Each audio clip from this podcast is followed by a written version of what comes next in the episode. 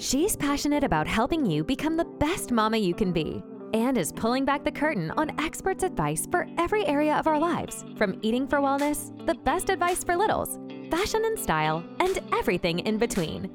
Get ready to get real. This is Not Your Mama's Podcast with your host, Cristina Francy. Hey, friends, welcome to this week's episode of Not Your Mama's Podcast. The title of this episode is Overcoming Your Weight Loss Challenges. And I am so excited. We are speaking with Lisa Salisbury, who is a health and weight loss coach.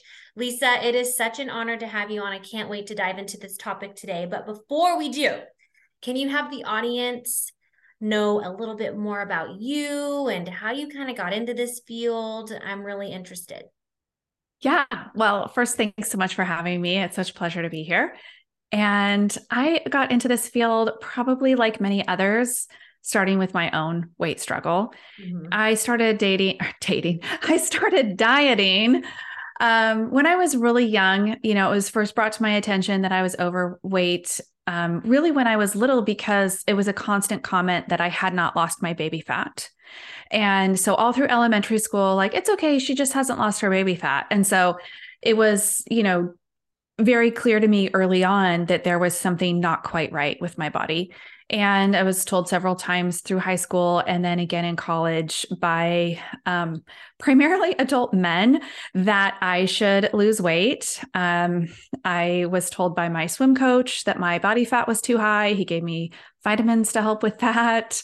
So, just a lot of messages that there was that my body was not right. And then through, I had four kids. So, through the pregnancy and nursing of of all of that, you know, your weight does go up and down mm-hmm. as it should. Mm-hmm. right as it should but the messages back then um you know my oldest is 24 my youngest is 15 and so the bounce back as fast as you can was really strong that you shouldn't look like you had had a baby if it had been more than 6 weeks like well you know most people they they get their body back and so those messages were so strong. And um, so again i just was constantly trying to lose weight. And i remember being pregnant with my last and thinking well this is the last time i can be i can be overweight.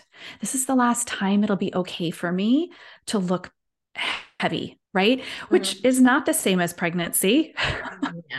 but this is like how distorted my thoughts had become. And so I tried diet after diet, and it wasn't until I had found coaching and the idea that just getting our brains on board and, you know, not hating myself then, not talking to myself in a way that is so degrading in my brain, and not labeling my foods good and bad, and just working with my body, working with my brain.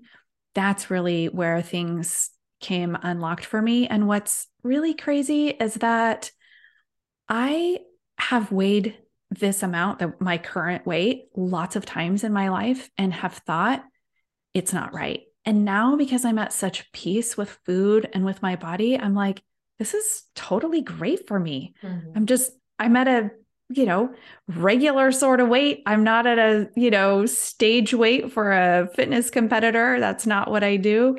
And I'm like, I love this.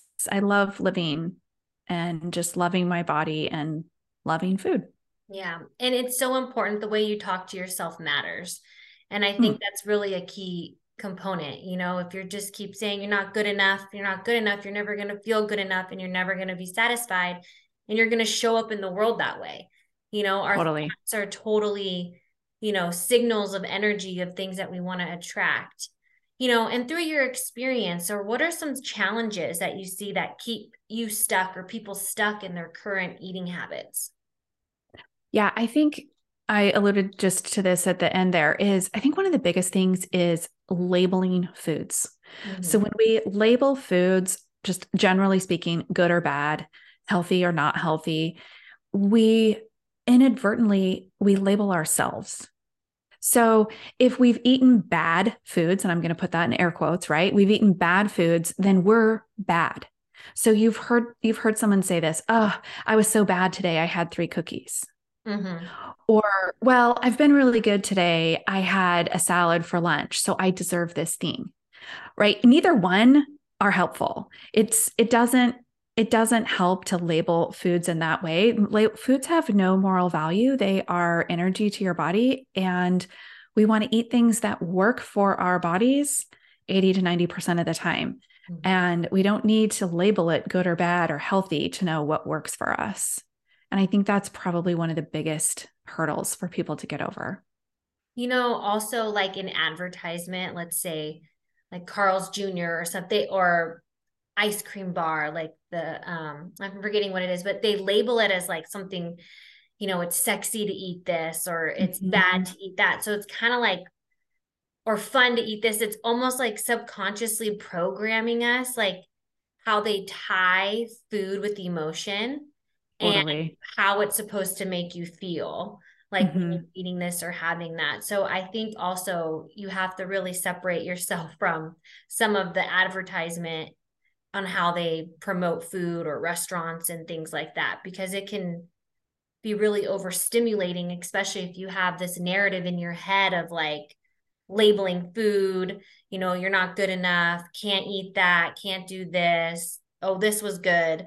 So I think, mm-hmm. you know, kind of limiting how much you, you know, expose yourself to the world around you and, you know, kind of silencing it out so that you can get on track with a good mental thought process about food. Totally. And I and two on those advertisements, they're always going to glorify overeating. Mm-hmm. They're going to tell, you know, it's it's so fun. And we have these little hashtags, food coma, like overeating is actually not that fun.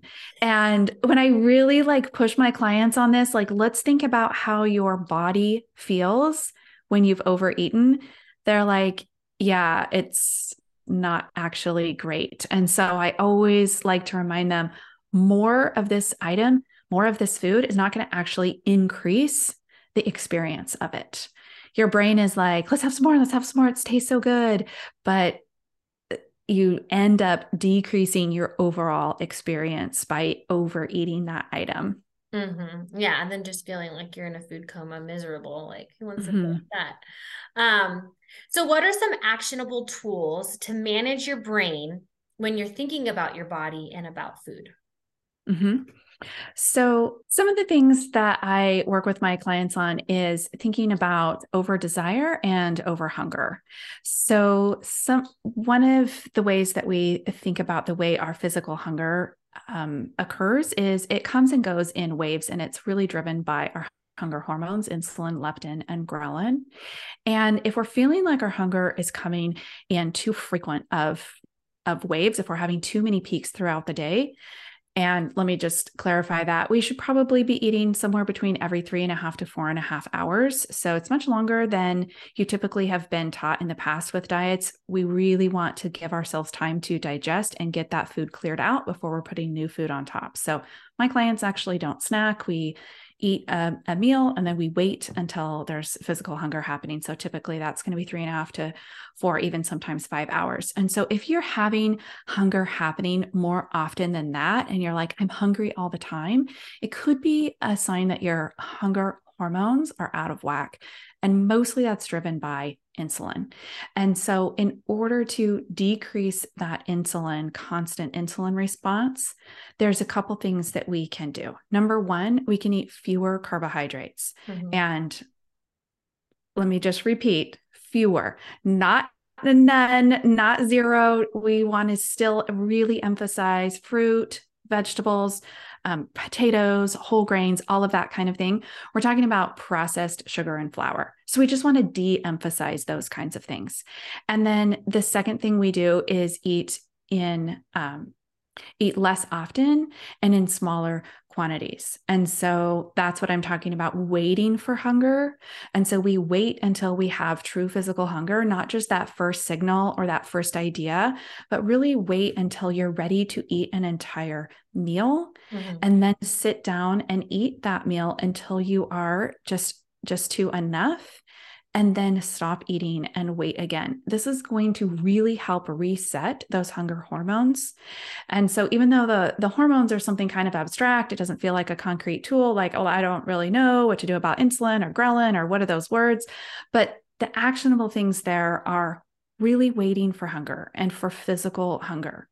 And and then just if you can a few bites less of your processed carbohydrates it's surprising how much difference that's going to make.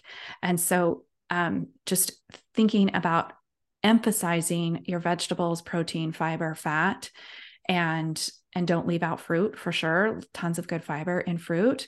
And just de emphasizing the things that are going to have processed sugars and a lot of a lot of processed flours. Um, and then the second part is over desire. So that's kind of over hunger when we're getting these hunger signals that are kind of like why am I hungry again? Um, over desire is just the constant thought of, I need that. I deserve that. I've spent a long day. And that creates desire in your brain. And so we want to allow that desire to be present without reacting to it, which is like a whole skill that you want to learn. It's the idea of allowing a craving to be in your body and being like, oh, here I am, being a woman that wants a cookie again, like so curious that you know, get into curiosity like, why am I wanting this? What's going on? What do I think is happening? And really ask yourself, like, oh, why, why is this coming up for me again? And allowing it to be present without being like, you're never going to lose weight if you just constantly keep wanting cookies. You're never going to be successful at this. It's too hard, or just grit and bear it and use willpower. All of that is just resisting and pushing that craving down. It's going to come right back up. So we need to let it be present in the body and process it and then let it dissipate. And that is how we're going to get over that constant over desire. And as we do those two things in conjunction, like re- reducing the the insulin by managing that and then allowing cravings to be present you're going to find that going that three and a half to four and a half hours in between meals is like easy. And sometimes you're like I, i'm not even hungry yet and it's dinner time and you just it's so easy to go from between lunch and dinner because you're properly fueling and um and managing the cravings that are coming yeah, it's totally working on that self-control, which is hard to to do sometimes. I get those cravings and I'm like, "Oh my gosh." Like just you don't go to it. Don't go to the graham crackers and and the chocolate, you know? And it's like so hard to like, okay, you don't need it. Let's just focus your energy. Let's make like an almond butter shake instead. Maybe that'll satisfy mm-hmm. the craving that I'm I'm looking for. So, you know, I'm also really curious. There's this new trend going on and i feel like so many celebrities are doing it. There's like a you know getting handful of people that i know doing it. What are your thoughts on like this whole ozempic thing? Um mm-hmm. you know getting the shot once a week. And i think it is for people who are diabetics but now they are using it you know for a weight loss supplement. Um not that you're a doctor but i just curious since you are in the field of weight loss what are your thoughts on this? And do you think it's a good thing for people to be doing um, or they should just stick to normal like self-discipline mindset? You know you can do it without like a insulin type of drug. Mm-hmm. so um yeah like you said not a doctor but my feeling on it is it's not for vanity weight loss. And what i mean by that is if you've got 5 10 20 pounds to lose that's you're talking about just the shape of your body you want it to be different. If you have the disease of obesity which can be diagnosed then it that's who it's appropriate for. It's appropriate for someone who has the constant noise of hunger. So it's past this over hunger over desire that can be managed with um, with regular diet and and mental interventions mm-hmm. you you have I, I I don't have this and so I am not able to speak to exactly how it feels but from what I understand it's not just a constant hunger but it's a constant overwhelming thoughts of food that drive the eating and that is actually what Ozempic helps with. It's not so much a metabolic drug as it is a helping it's it is solving the mental problem of the disease of obesity. So, if that is the case for you, then absolutely do that in conjunction with working with, um, you know, a health coach like me who can help you also dial in what's happening with your meals and, you know, doing some of the coaching work that happens with the brain along with that drug. If you are like, I just need to lose my last 10 pounds, no, it's not for you. Mm-hmm. So it's it it like many drugs can be used off label in in a, a you know not great way but it works. And so people still do it because they're like well i don't feel hungry. And so it's just so convenient. It's so much easier. You have not learned then to process your cravings. And this is why people go off of it and they gain the weight right back because it's like doing a crash diet that you haven't learned anything. Mm-hmm. Those that have the true disease of obesity will actually be on this drug long term, if not for life. Yeah. And so if you're not that person that needs it for that long, long amount of time, it's unlikely to be appropriate for you. But yeah. again, consult your own doctor. yeah, no, perfect. I just wanted to know what your thoughts were on it since you're in like the weight loss field and you know if anyone is considering using it, you know, really weigh your options out and also you know do you really need it? Like you said is it a five to ten pound thing you're trying to lose or do you really have like the obesity um, diagnosis and and need a little extra help for that? Um, well lisa i have four questions i ask all my guests and i can't wait to know what your answers are. So my first question to you is who and what inspires you? So there's actually a couple of weight loss coaches out in the world that inspire me. And I find some of their work just as a life coach, I find them inspiring. But for the most part, um, in my personal life, I'm inspired by my religious leaders, and so I'm I'm a Christian, and so I find inspiration there. And with a lot of so it's it's kind of varied as far as like the broad range of of leaders I follow, but there's a couple women in particular. I don't know if you want like specific names, but just whatever you yeah usually the first thing that comes to your mind is the best answer. So if if you have like a broad spectrum of people that you like then that that's great you know? Yeah. Um so what is something you wished you knew when you were younger? So i definitely wish i knew that my body was good i wish i knew that no matter what my body nothing had gone wrong with my body and that it was actually functioning exactly as it should. It was storing fat for later, it was gaining weight to protect my babies, and it was keeping weight on for the same reason during nursing, and that nothing has gone wrong. And I think that's probably my biggest thing with with when I was younger. No, that's beautiful. I love that. And I think everyone needs to be reminded your body is beautiful no matter what stage it's in you know it's miraculous and it does things for you during your time of need you know like pregnancy gaining weight breastfeeding and you know your body's always going to be fluctuating you know you're going to have like your good months you're going to feel like you have you know your bad months but we need to embrace our bodies and love our bodies and then we'll see ourselves in a different light so i think that's really important to understand there's nothing wrong with you you're mm-hmm. built exactly the way you're supposed to be um and then my third question is what's the essential part of your daily routine? I think my most essential part is going to bed on time. I'm a huge advocate of sleep and not just with how it affects our weight loss, because it definitely does, and your abilities to make decisions the next day, as well as how it affects those hunger hormones I mentioned. But it's there's there's countless reasons. And so there I noticed there was like a um a reel on Instagram that's like, oh, I do anything to get eight hours of sleep. And then the other guy is like, would you go to bed eight hours before you have to wake up? And he's like, oh, no, I can't do that. that's what I do. Like, yeah. I'm like, what time do I have to wake up? And I, and so I go to bed on time. And I think that is really the key to one, to my schedule. Perfect. And then my last question is the best advice you've ever received. I had an answer for this, and now I've just oh yes, I do remember now. I was like, um, so when my dad was alive, um, he was like a natural life coach. he didn't actually need to ever work on his thoughts like a lot of us do because he just said, There's the option to be happy, and so I am.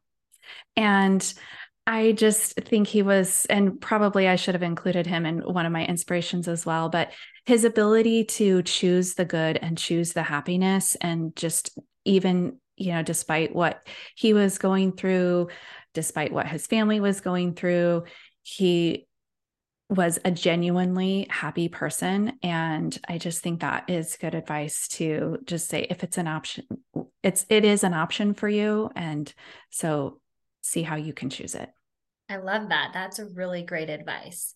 Thanks dad for that. Yeah. Well lisa thank you so much for coming on this week's episode of not your mama's podcast. All of her links are down below in the show notes. Don't be shy. Go say hi. And thank you everyone for listening to this week's episode. And I hope to see you in the next one. Thank you.